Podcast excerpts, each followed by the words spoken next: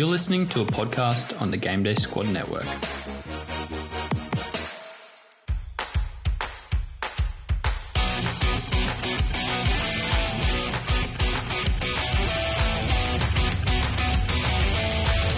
Afternoon, listeners. Welcome back to the GameDay Squad N R L show, brought to you by GameDay Squad, Australia's very first fantasy sports platform powered by the Ethereum blockchain.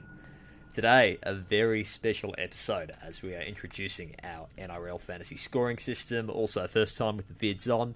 Joined here by Praneet, one of the uh, one of the boys here. Praneet, how you doing? Yeah, glad to be here. Glad to talk some fantasy. Nah, mate, too right. Good to uh, good to see you, uh, mate. Before we get any further, just give the uh, give the listeners and the viewers a, maybe a bit of an intro to yourself and your favourite team, who you support. So yeah, massive N R L uh, fan. Love. Coming from actually N R L fantasy in particular, but have touched a little bit on Supercoach and the B B L format. And for my team, it's got to be the Eels. You know, uh, I'm a diehard Eels fan. I love to see them. Hopefully, I can get the premiership. But you know, I'm hope I'm just expecting to have my hopes disappointed once again. You know. Yeah, you're fair, mate. Oh well, tough, uh, tough life in the day of an Eels supporter.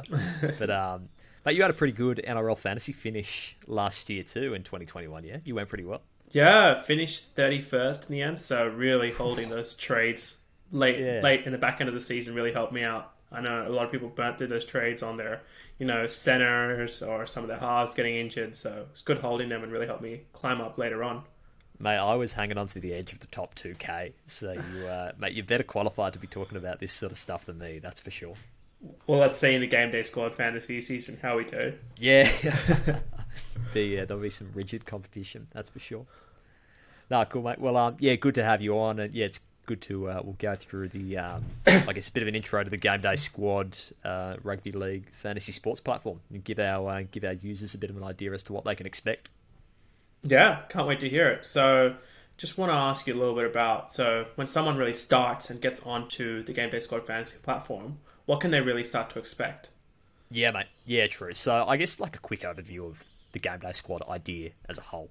Um, you know, what we are doing is kind of bringing fantasy sports onto the blockchain.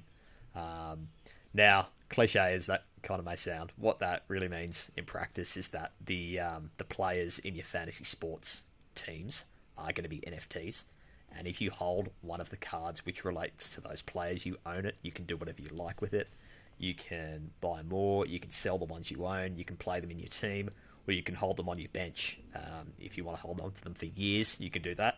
You can even delist them and in exchange get things we're calling draft tokens, which you can then use to go and bring in rookies at the uh, at the start of next year. Um, so really, the I guess the big difference between GameDay Squad and your traditional fantasy platforms is that when you have a player in your squad, you own that card, you own that player, and uh, yeah, you can do what you please with it. Yeah. And so what's the breakdown? I hear that a lot of the GameDay Squad and our fantasy players do get some starter packs when they really start the game. So can you yeah. tell us a little bit more about that? Yeah, mate, that's right. So when you start out playing, you don't have to put any money down or anything. Uh, as soon as you go on and set up your account and register for uh, for the Rugby League fantasy game, you get thirty free N F Ts off the bat to string your team together. Um, so that's one thing we really did want to make sure was that people don't have to pay to play or even be very competitive at this game. You can turn up, keep on, hold on to your money, don't part with any coin, uh, and still have a pretty good fantasy team. So essentially what's happening when you uh, when you register, you'll get some starter packs to cover each position you need to put forward for a team.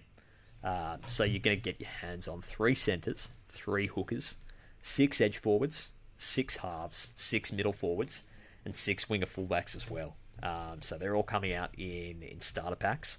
Um, so you'll be able to rip them open from uh, from, from day one, which uh, hopefully that's coming pretty soon. We're targeting end of February. Yeah, that's great to hear. So you're going to have a little bit of depth in each position, you know, really allow some of those injuries like we had last year, which was just destroyed a lot of the N R L fantasy and Supercoach teams. Yeah, too right, too right. And, you know, the laws of probability are going to do their thing. So in those starter packs, you could strike gold and land Tommy Turbo or Cleary or Brian Toto or someone like that. But, you know, you mightn't be so lucky and you might get your hands on a bit of a fringe first grader or someone who comes off the bench.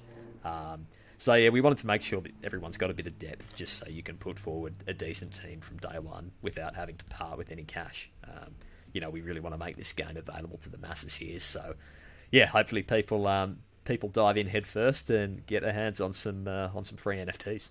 Yeah. And I just want to move a little bit now more to scoring. So this is what we're here for today. I want to talk to you about what the changes are with GameDay Squad and how it's different from a lot of the different other platforms. Yeah, mate. So it's um, the scoring system we've set up is pretty unique, um, which is pretty cool. Uh, you know, you and I both, we've played a bit of N R L Fantasy. We've played some Supercoach too. Um, but we did really want to change it up for GameDay Squad and just make it, I guess, a little bit more interesting and a bit, you know, in my mind, even a bit more fair. Um, and a bit more spicy too. So yeah, there's a couple of things which we are changing up. Um, rule of thumb, your attacking stats are worth a little bit more.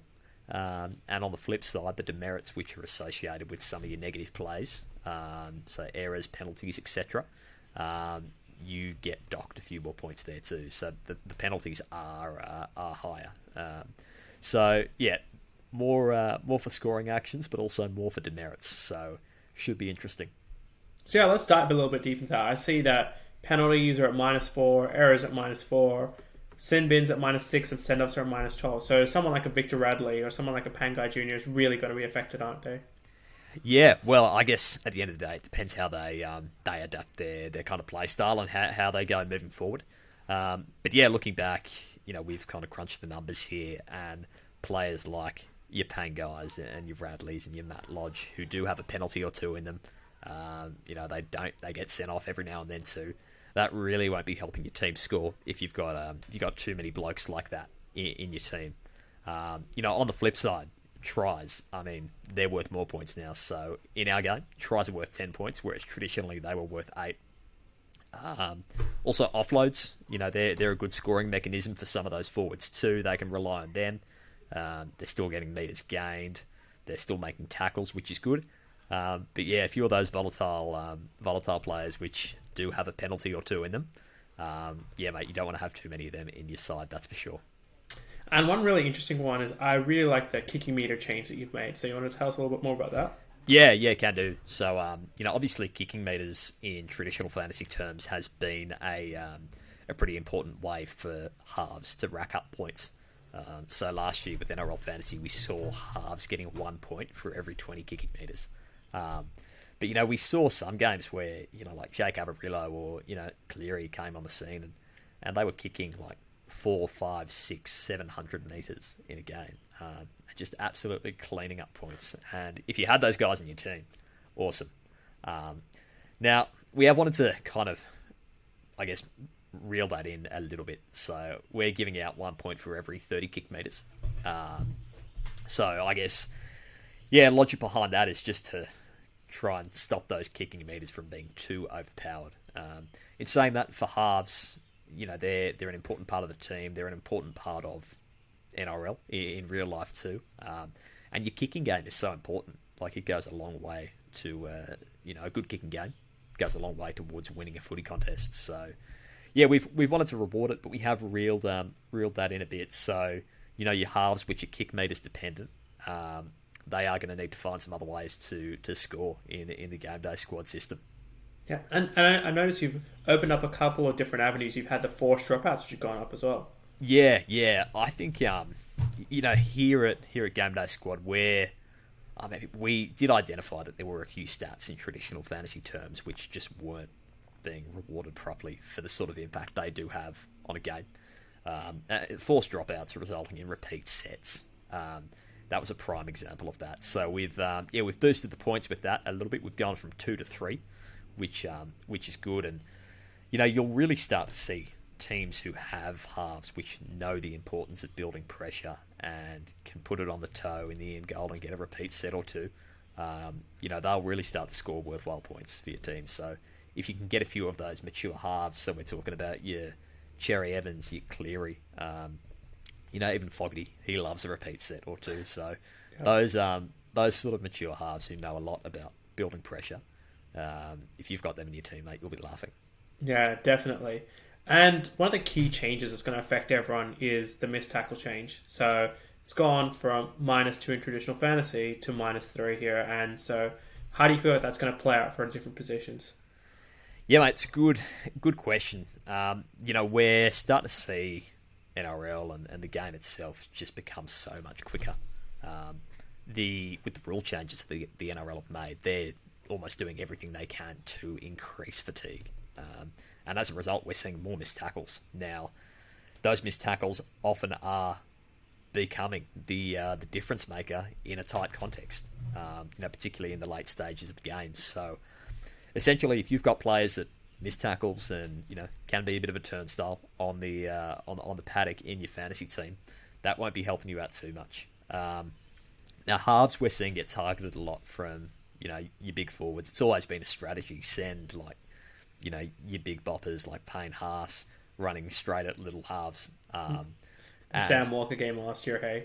Yeah, yeah, too right, too right. And, like, that strategy, if it ain't broke, don't fix it. Um, but, you know, halves probably are going to lose some points as a result of that. Um, also, your edge forwards who can miss a tackle here and there, your centres too, who can miss a tackle. Um, you know, they're probably not going to fare too well from um, from that rule change. But, you know, on the flip side, I think with the way that we've kind of adjusted um, our approach to, you know, attacking stats, I think we might see it balance out. And your centres and, you know, some of your your wingers in particular who haven't been that fantasy relevant in the past, um, given that they do rely on those attacking stats so much. Um, you know, having boosted those a bit, uh, we'll start to see those players become like a little bit more relevant in, in fantasy terms too. So, yeah, we're thinking it's going to um, going to even the playing field a bit between positions on the park, which should be good. Yeah. Uh, one of the unique ones, actually, which um, traditional fantasy games don't really touch as much, is the difference between the one-point and the two-point field goal. So do you want to touch on the changes you've made here? Yeah, yeah, can do. So in N R L fantasy term, well, in N R L fantasy, um, you know, they're only recognising one-point one-point field goals as uh, as a scoring action, um, and I think yeah, usually they were worth five points or, or something like that. Um, now that you know, personally, I thought that was a bit bit weird because obviously a field, field goal's worth one point, um, but conversions are worth two, uh, and they'd only get you two fantasy points. Um, now, in saying that, they often do come in game-winning scenarios, and they are harder to hit. Um, like particularly when you've got, you know, angry forwards with steam blowing out their ears coming after you. Yeah. Um, so, yeah, I can kind of see why they were um, set the way they were. But, you know, two-point field goals were introduced recently in the N R L, and it's just been a complete game changer there. So with um, for one-point field goals, we're dishing out four points, and for two-point field goals, we're dishing out six. Um, so we are, you know, we are expecting that field goals are going to be a... Um, You know, I guess an option for teams looking to kind of close out a match or, or really kind of hang on at the death. Um, we're probably not going to see too many of them, but, you know, if you've got players like Adam Reynolds who can hit two-point field goals, uh, if you've got them in your team, not complaining. Like, it's uh, it's going to become a good scoring avenue for those sort of guys, so... Yeah, it'll be interesting, especially with Reynolds and now not as competitive a team in the Broncos. He might have more opportunities to really hit those two-point field goals. Yeah, they might be relying on him a bit, eh? Yeah. But yeah, that's that's all we have for today. It's been an interesting introduction into N R L fans, uh, GameDay Squad, N R L fantasy scoring. And we'll have a link in the description on a blog. I know Gus wrote a really good blog on just detailing a little bit more on the changes and why I've made them. So that'll be in the description below. But anything else you want to say, Gus? Yeah, mate, no, good point bringing up the blogs. I think, um, you know, obviously you've wrote, written a few really good ones. Um, and if you are interested in finding, you know, about out about certain positions, we're going to jump on a pod and, and talk about it a bit more in depth. But Praneet's gone in and wrote some really good blogs on uh, on players in certain positions. I think he's, uh, his hooker one was pretty good because there's uh, slim pickings this year in terms of uh, elite hookers in fantasy terms. Um, but jump on, check him out. Um, mate, question for you, might uh, might wrap it up after this one, but I guess any players in particular that you're really wanting to go after with your GameDay Squad team? Well, I think the really interesting strategy with GameDay Squad fantasy is the fact you can hold them year on year. So mm. it's the rookies. It's the rookies that you can kind of see upcoming and really rising, not on everyone else's radar yet. Those ones, I really want to build my squad for two or three years down the track. Or someone like a Jack Howarth, you know, who signed a big five-year deal with the Storm where he's barely played a first-grade game. Someone like a Selwyn Cobbo. You know, these type of players, Jaden Campbell even, you know, these big superstars that are just coming into their own right now.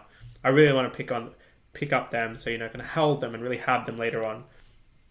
Yeah, too right, mate. Well, you know, wishing you uh, wishing you the best of luck when you're ripping open those packs. Yeah, hopefully. Might even do it on stream if we can. Oh, mate, we'll have to. Once we've uh, once we've got the ability to do so, we'll be doing that for sure. Yeah. And next up, next time we'll have a fullback podcast. We'll go through a little bit of preview on different fullbacks, the top tier ones, some of the traps, and, you know, some of those cash, um, some of those unique picks and unique players that, you know, can really build your squad and be a unique point of difference. So that's what we'll be going through next time. Good stuff. No, sounds good, mate. Look forward to it, and uh, cheers for jumping on. Cheers. Have a good one, everyone. Take care.